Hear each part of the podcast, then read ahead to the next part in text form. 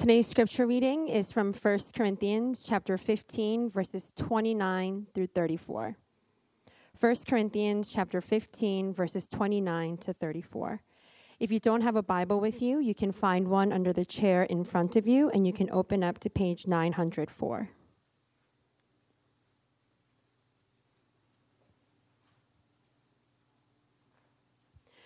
Please stand for the reading of God's word. Hear now the word of the Lord. Otherwise, what do people mean by being baptized on behalf of the dead? If the dead are not raised at all, why are people baptized on their behalf? Why are we in danger every hour? I protest, brothers, by my pride in you, which I have in Christ Jesus our Lord, I die every day. What do I gain if, humanly speaking, I fought with beasts at Ephesus? If the dead are not raised, let us eat and drink, for tomorrow we die. Do not be deceived. Bad company ruins good morals. Wake up from your drunken stupor, as is right, and do not go on sinning. For some have no knowledge of God. I say this to your shame. This is the word of the Lord.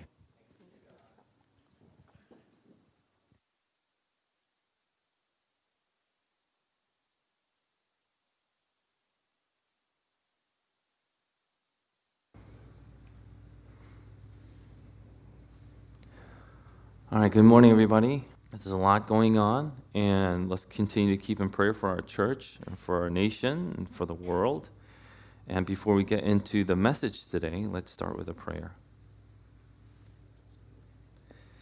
Living God, help us so to hear your holy word that we may truly understand, that understanding we may believe, and believing we may follow in all faithfulness and obedience, seeking your honor and glory in all that we do through Jesus Christ our Lord.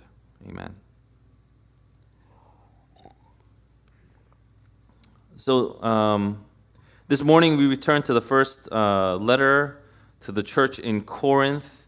And in this 15th chapter, Paul is addressing the Corinthians on the resurrection.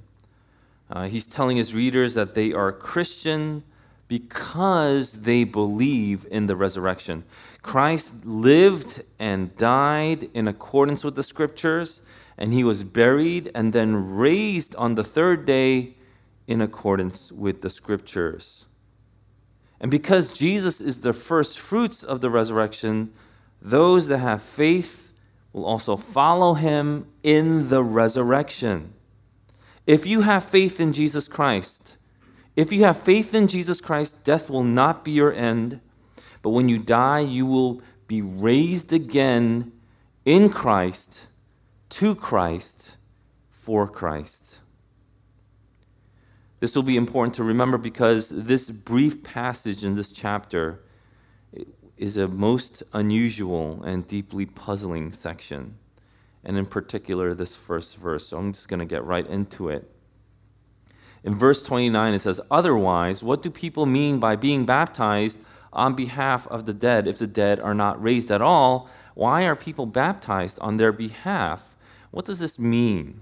First, the passage starts with the word otherwise. Otherwise, from what? The section before. Otherwise, from the section before. And the section before, this one talks about Christ rising from the dead and how we are beneficiaries of Christ's life, death, and resurrection.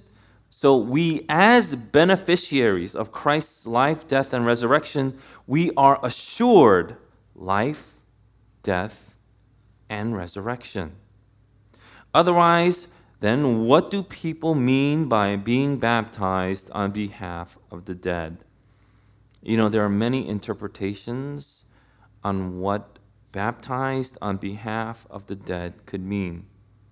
Uh, there is no explanation of this particular phrase, and this is the only time in the Bible that this concept comes up on be, be, baptism on behalf of the dead. However, uh, we can ascertain confidently certain things, and number one is the tone of the text. So, this is not an approval of baptism on behalf of the dead, and it's not a disapproval on behalf of the baptism um, on, on the baptism on behalf of the dead. It's a pretty much neutral statement. So even though this can be a very confusing and puzzling statement or question, Paul is posing, we know at least two things. It's connected, number one, because the otherwise it's connected to the passage before that we are assured resurrection in Christ, to Christ, and for Christ. And number two, Paul isn't condemning or affirming this practice of baptizing on behalf of the dead. Now, noting these two things, I don't think it can mean vicarious baptism. Vicarious baptism is when you baptize people or you baptize dead people in hopes that they will get into heaven posthumously. Baptism doesn't mean you get into heaven. And if the Corinthians believe that, I would be very surprised Paul wouldn't immediately correct this error. Baptism doesn't get you into heaven. This, of course, isn't supposed to be taken as baptism then doesn't matter.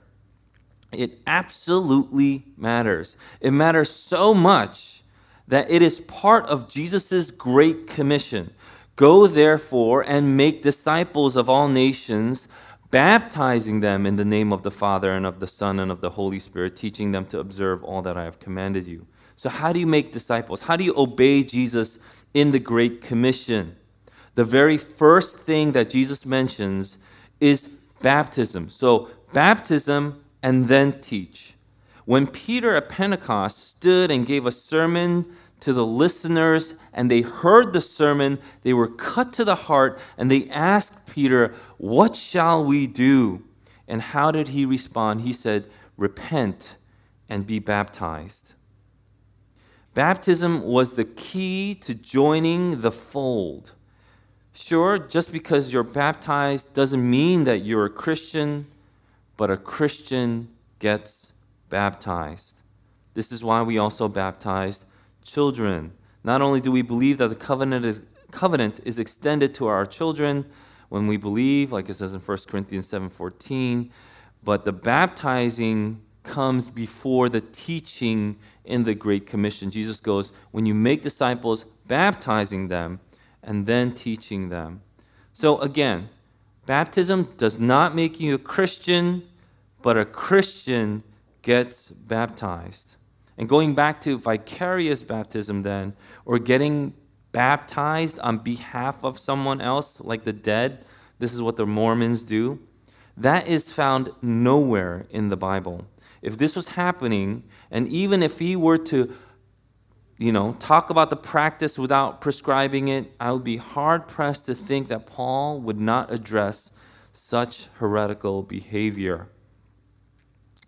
There are many more strange and complex views, but among the more plausible ones, some see it as a practice that living Christians exercised for the sake of deceased believers to show that they had a yearning for them assuring their connection and participation with them in the resurrection. However, I don't think Paul is being, so that's a very, very complex and it's a hard concept to grab. Even if when I said it, some of you might be like, well, that's over my head. But I don't think Paul in this verse is being obscure or oblique. Again, I wanted to say all this to tell you that this particular verse, this first verse that we read, is one of the most difficult verses in all of Scripture. There are hundreds of views, perhaps, and I want to help you get through it. I'm not going to give the dozens of different views that I've come across. I think we can safely narrow it down. And we've eliminated vicarious baptisms that the Mormons hold on to. Marcion, the Gnostic heretic in the ancient world, also believed in that. So he believed that you could baptize the dead, and then maybe after they're dead, they could go to heaven. But we, uh, we've established that the act of baptism does not save you. The act of baptism itself does not save you. Baptism on behalf of the dead. So, what does that mean? And what does that specifically have to do with the resurrection? And so, the words that we read, on behalf of, is from the Greek word huper it does mean for the sake of, And the picture that you would see if you heard the word huper is kind of something like above you. For instance, if an ambassador goes on behalf of his king or master, then that person is above you. And so this is trying to describe something that is above you, something like, you know, you have drive and then you have hyperdrive. And then if you know what I'm talking about, then you're a Star Wars nerd. But so it just means that there is something above. It is trying to describe something like that. And if we take it in its broad meaning, huper, it can even mean above and because. It's because of the dead you get baptized. Now, the meaning then is straightforward and simple, but it is deep. Because of someone who died before you, their testimony and your desire to be with them, the hope of reunion with them, that would be a key motivator in your baptism. And some of you may be like, huh? But let's explore this. The Corinthians were enveloped in Greek thought. It's actually not something that we're unfamiliar with. Uh, I recently saw a movie with my wife, and um, it referenced a very popular Greek myth.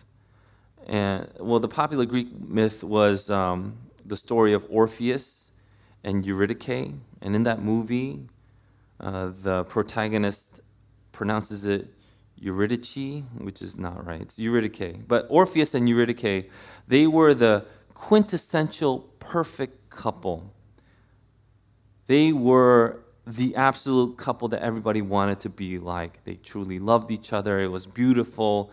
And they got married, but as the Greek myth goes on, that happiness was not meant to last forever. And so Eurydice dies.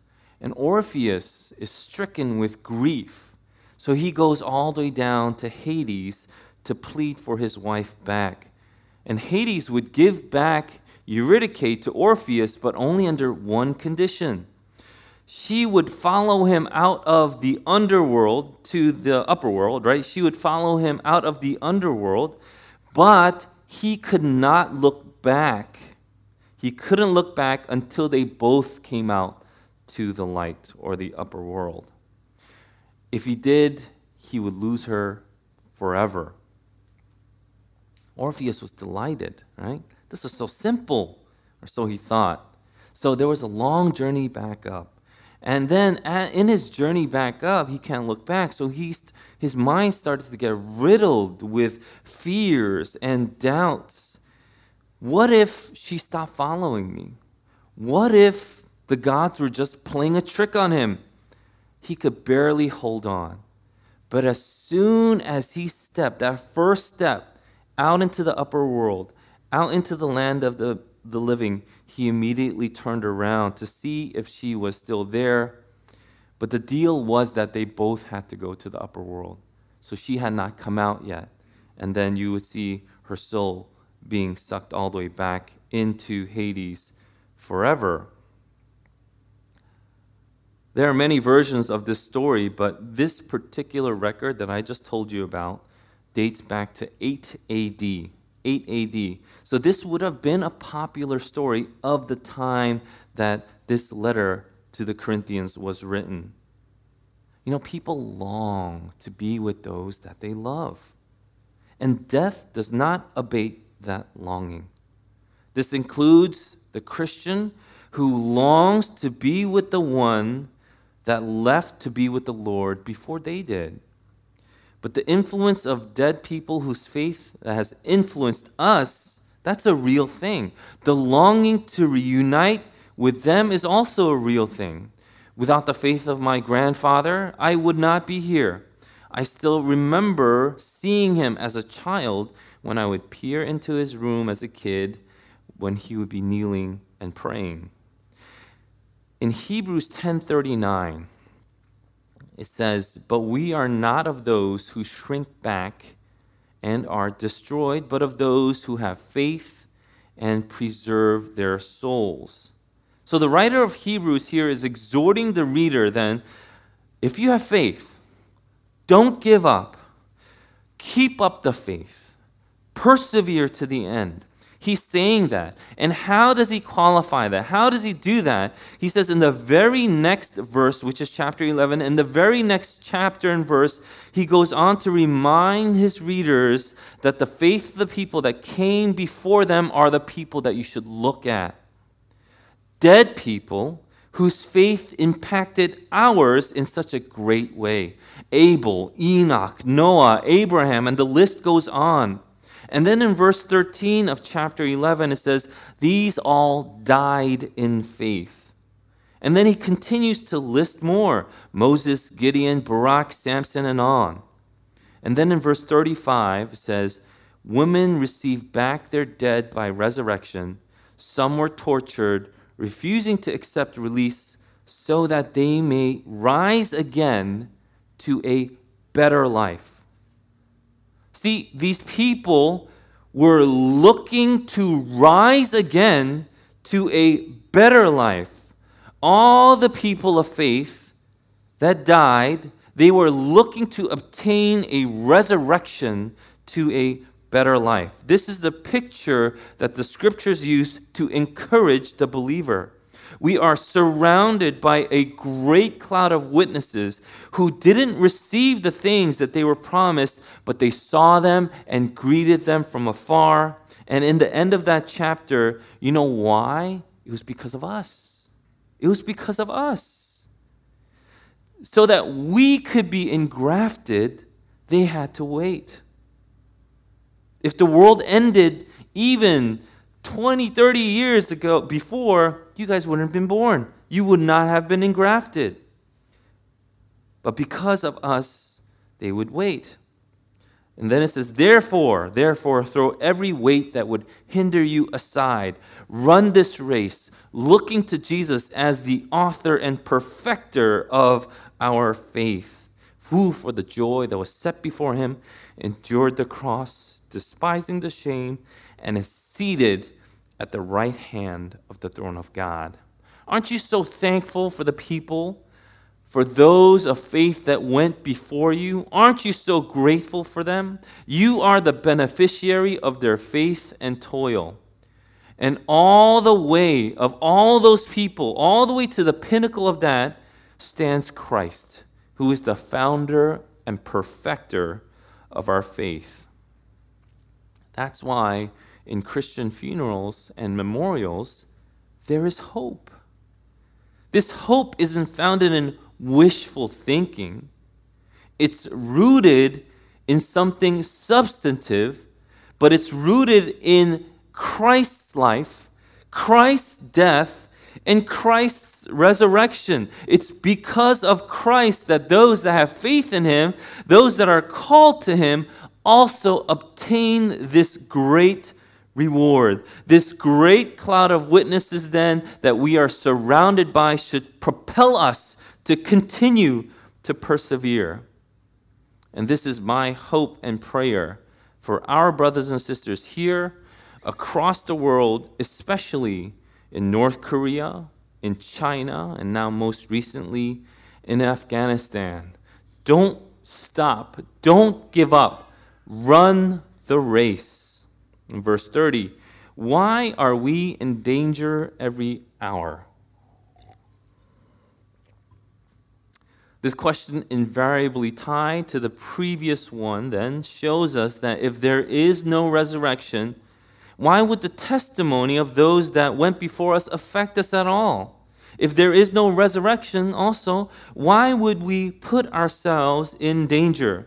Why in the world would someone in Afghanistan say that they are Christian only to have your daughters raped and taken, your sons tortured and murdered before they eventually take yours?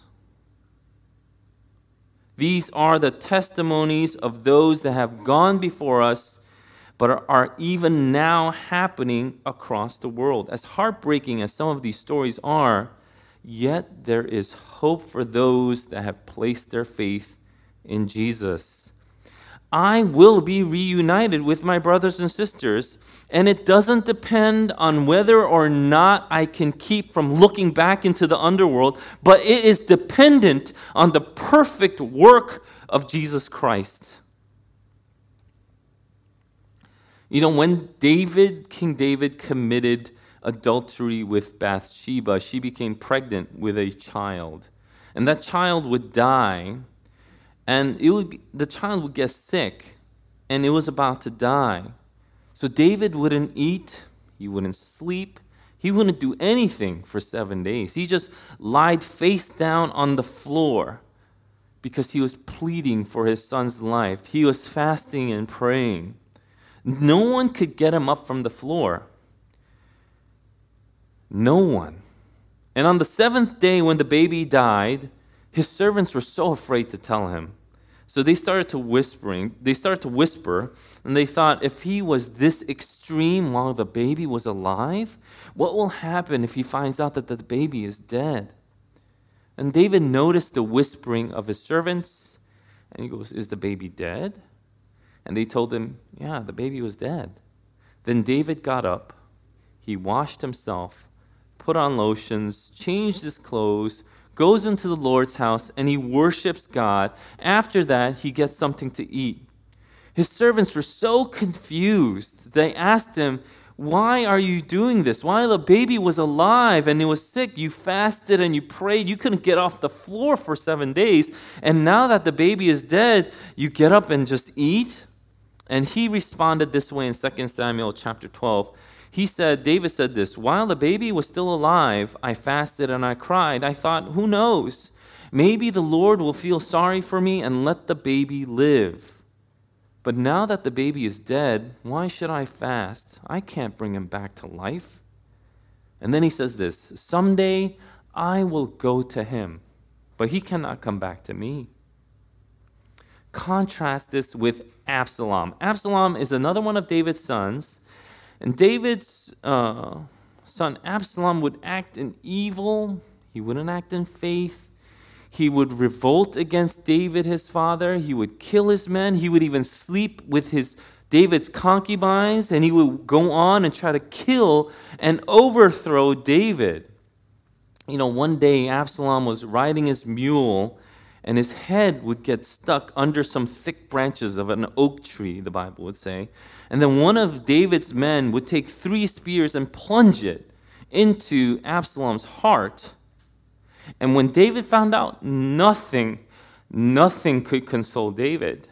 The whole nation heard him cry, My son Absalom, my son Absalom, I wish I had died and not you, Absalom, my son, my son. He was inconsolable. You know why? Because he knew that he would never see him again. A verse that I frequently read during memorials is uh, from 1 Thessalonians chapter 4 verse 13 where it says, "But we do not want you to be uninformed, brothers, about those who are asleep, that you may not grieve as others do who have no hope." You see, for us Christians, there will be a reunion for those that are in Christ. This has always been the incentive for people to put their trust in Christ. Jesus is the only way. There is no other way. And he showed us by being the first fruits of the resurrection. When the two suicide bombers killed themselves in Kabul airport, taking 13 U.S. servicemen members, excuse me, uh, and over uh, a hundred other lives. The images and videos that we saw of the aftermath were corpses lying face down in that sewage drain. Just bodies and corpses strewn and laid across the floor. You know what people did after that? They went right back to the walls, right next to the corpses, pleading for the US government to open those doors because there's no other way. There's no other way. If you don't open the doors, there's no other way. There's no other way, is my point.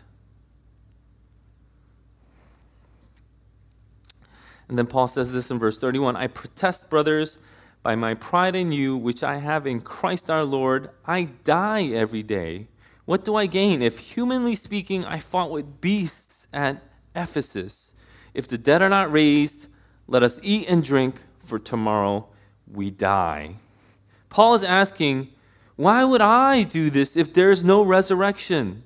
Why would anyone live their entire life in danger every single day? And it's not just sometimes, it was every day for Paul. Paul would frequently make remarks about being a soldier, a warrior, a runner, a fighter, a boxer, a wrestler. And I think it's because he just, it's not just because he knew about the games, like the Olympic Games, but he also knew about the discipline involved. Why is he fighting these beasts at Ephesus? It was probably a metaphor referencing back to the time where the people of Ephesus rioted and formed a mob just to kill him. These are metaphors that we even use today, like you're beasting it, right? But we've recently seen riots targeting stores and businesses but imagine a whole city rioting, a whole city rioting, and they're coming after you. Paul is saying, Why would I do that? If there's no resurrection, let us eat and drink, for tomorrow we die. This was a popular saying, and probably even said now, if not acted out in sentiment. If there is no resurrection, no consequences for your actions later, why should anyone be prohibited from gratifying their desires? If death is the end of it all, and this is the only life you will live, then what's stopping you from eating and drinking and fulfilling your every carnal desire? This sentiment has taken over our country and nation, and now we want to define these things as rights, quote unquote rights, things that are inherent. So, what are rights? Rights are inherent to your being. That means they belong exclusively to you. So, we want to define these things as rights, like who you could sleep with, when you could have your baby killed. And without the resurrection, yes, Paul is arguing then LGBTQ, abortion, all these things are fair play because tomorrow you die if there is no resurrection, everything you should do should be for hedonistic egoism. Everything should be solely for self gratification. All your sacrifices, your nobility, your integrity, all, they're all foolishness. Unless it's a pseudo sacrifice, a pseudo nobility, a pseudo integrity. It's like a, a trick to fool those that are slow witted, right? So that you could fill your own desires and only, ultimately, only your desires. So love isn't about the other. That wouldn't make any sense. You should suck the life out of everything you can because this is all there is. The ancient Greek historian would visit countries, and Herodotus, he would visit countries around the world and this is what he wrote on the account of when he visit, visited Egypt. He would note how they would hunt and how they would eat. He would make note that they would eat cornbread, right? And they would dry, they wouldn't cook the fish. They would dry the fish in the sun and then eat that eat fish that way.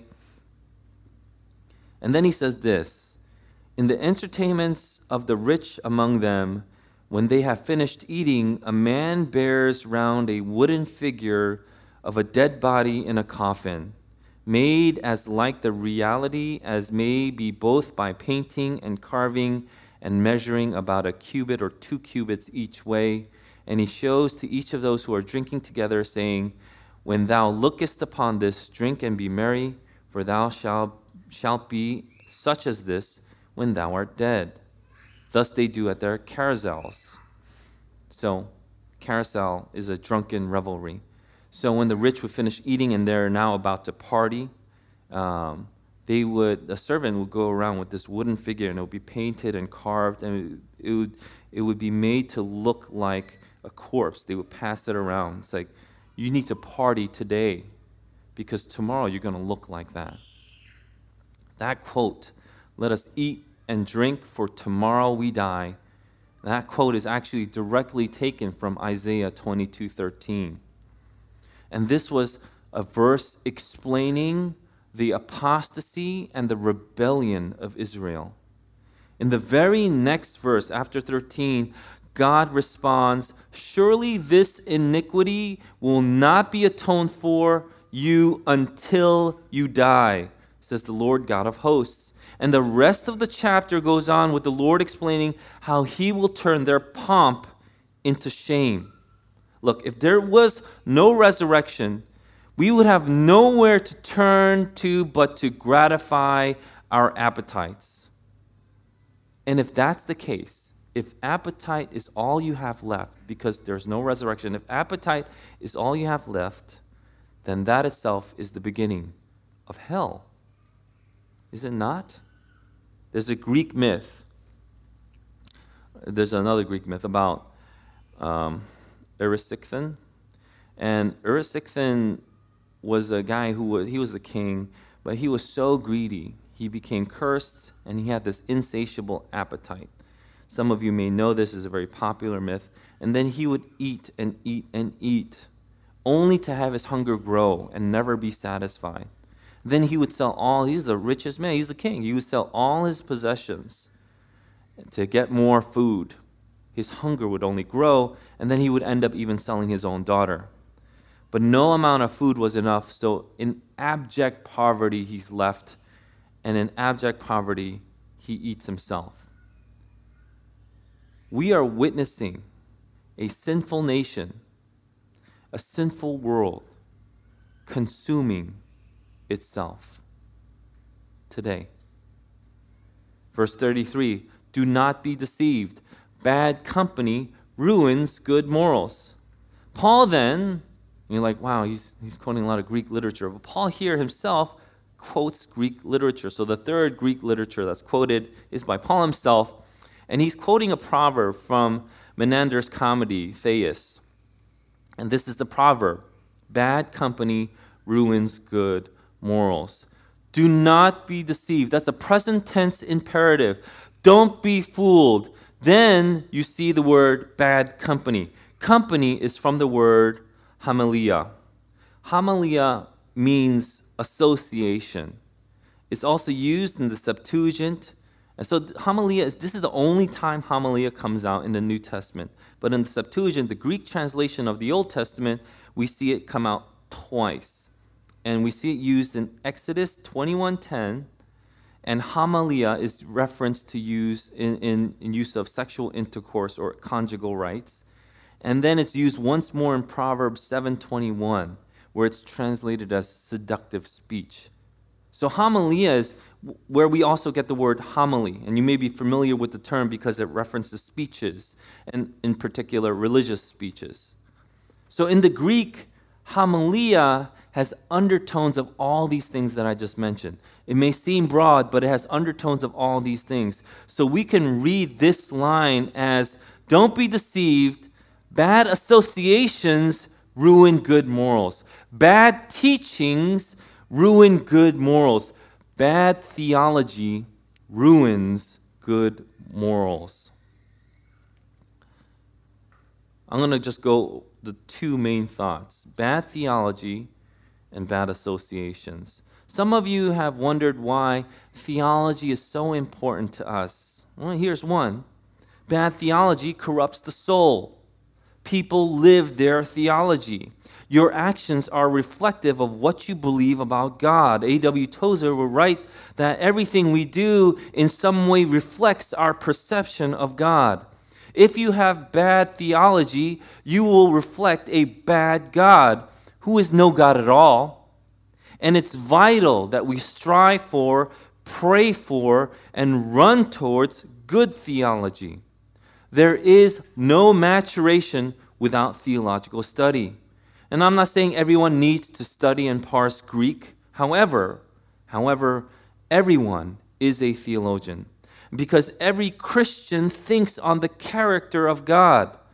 Will this make him happy? Will this make him sad? Will this make him angry? And every Christian thinks on the way of salvation. What must I do to be saved? How do I work out my salvation in fear and trembling? And every Christian thinks on the sovereignty of God.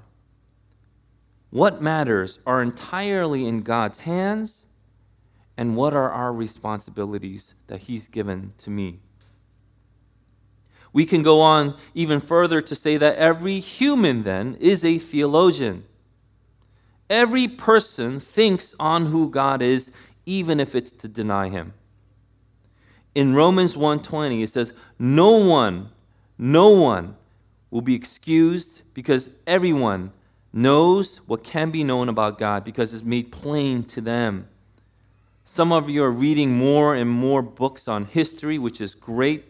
There's some studies out there in this church that you could get involved with, which I like. One of those books that we've recommended is by Carl Trueman, The Triumph of the Modern Self. And in that book, he goes on to list all the historical thinkers from the Enlightenment to the current modern day. And one thing, if you've read this book or you're reading this book, one thing that you may notice is that every thinker, from Rousseau to Marx to Freud, to Darwin, to even modern thinkers like the feminist Simone de Beauvoir, is they, they wanted to live life as they saw fit. And they knew, they knew of, and they purposefully went against the Christian faith. They would have loved nothing more than to tear down Christian morals and values. But the scriptures remind us early on to not be deceived. Bad theology, bad teaching, bad instruction ruin good morals. And the second part is bad associations. How important is this? Well, the book of some bad associations, bad company, the people that you keep around you. How important is that? The literally the book of Psalms opens with this line, Blessed is the man who walks not in the counsel of the wicked, nor stands in the way of sinners, nor sits in the seat of scoffers. That's how important it is. In Proverbs 7, Solomon talks about how he's looking out his window in his lattice, and he notices this simpleton, this foolish youth. And he notices this youth is walking down the street corner where everyone knows this is where the adulteress lives. This is where the prostitute lives. And behold, in verse 10, the woman comes out dressed as a prostitute, wily of heart, it says in verse 10. She is loud and wayward. Her feet do not stay at home. Now in the street, now in the market, at every corner she lies in wait. She seizes him and kisses him. And with bold face she says to him, I had to offer sacrifices, and today I have paid my vows. So now I have come out to meet you, to seek you eagerly, and I have found you.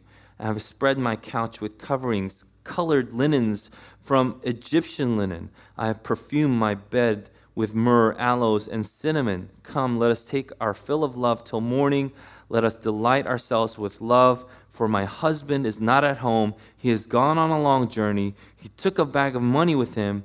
At full moon, he will come home. And this is what the next verse is saying. With much seductive speech, homilia, with much seductive speech, she persuades him.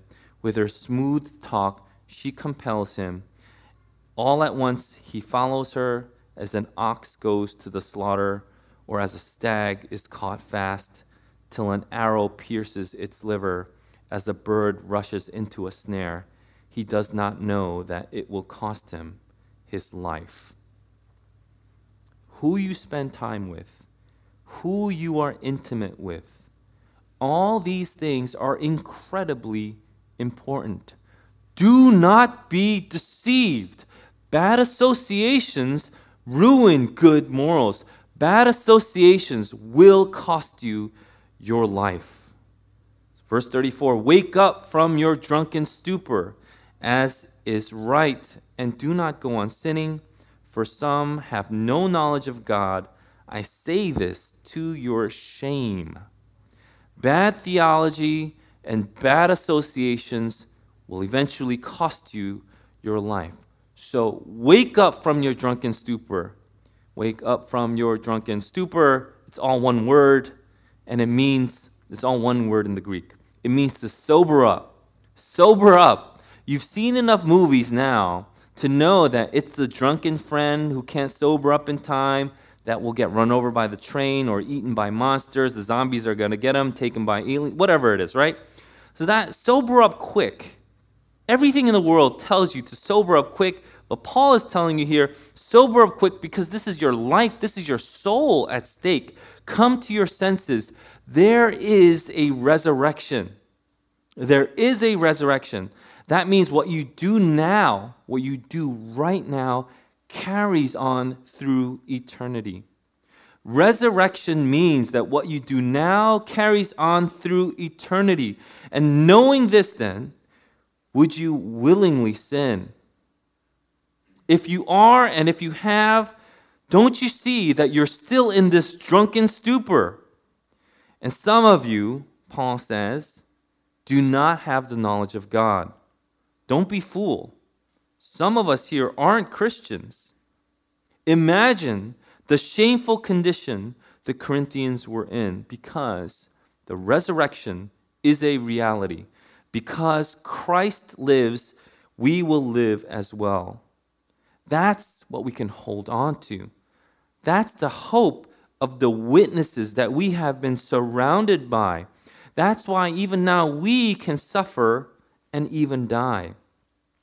That's why we strive to be mature and to be sanctified because what we do now will produce an eternal fruit, an eternal reward in heaven. I've been saying this to people frequently when it's whether it's personally or corporately. And I ask people, what's your goal?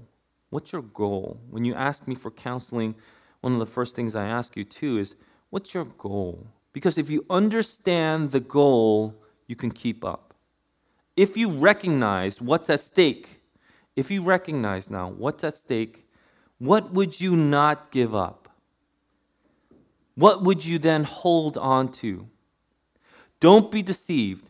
Anything less than the true Christ of the scriptures is a sham, it's counterfeit.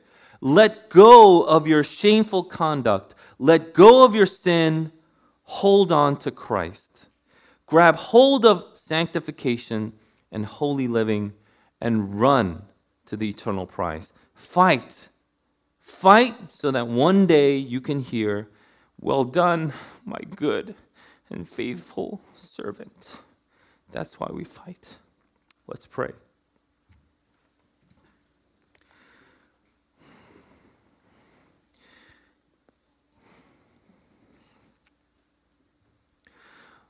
Lord, there are difficult things in this world that we witness and perhaps even that we go through ourselves.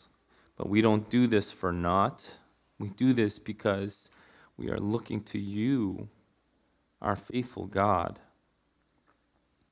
And so, Lord God, we ask that you would be with us, that we would be able to run this race that you have called us to run, fight the good fight of faith that you have called us to fight, that we will not be deceived, that we will hold on to the resurrection that is assured to us in the resurrection of Christ, the first fruits of our resurrection.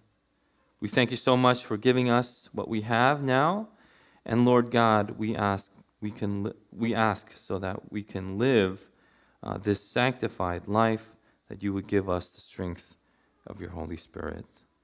Let's take this time to pray and reflect on the word that we've been given, on the hope that we have in Christ, that we can hold on to the resurrection and run this race. What is keeping you?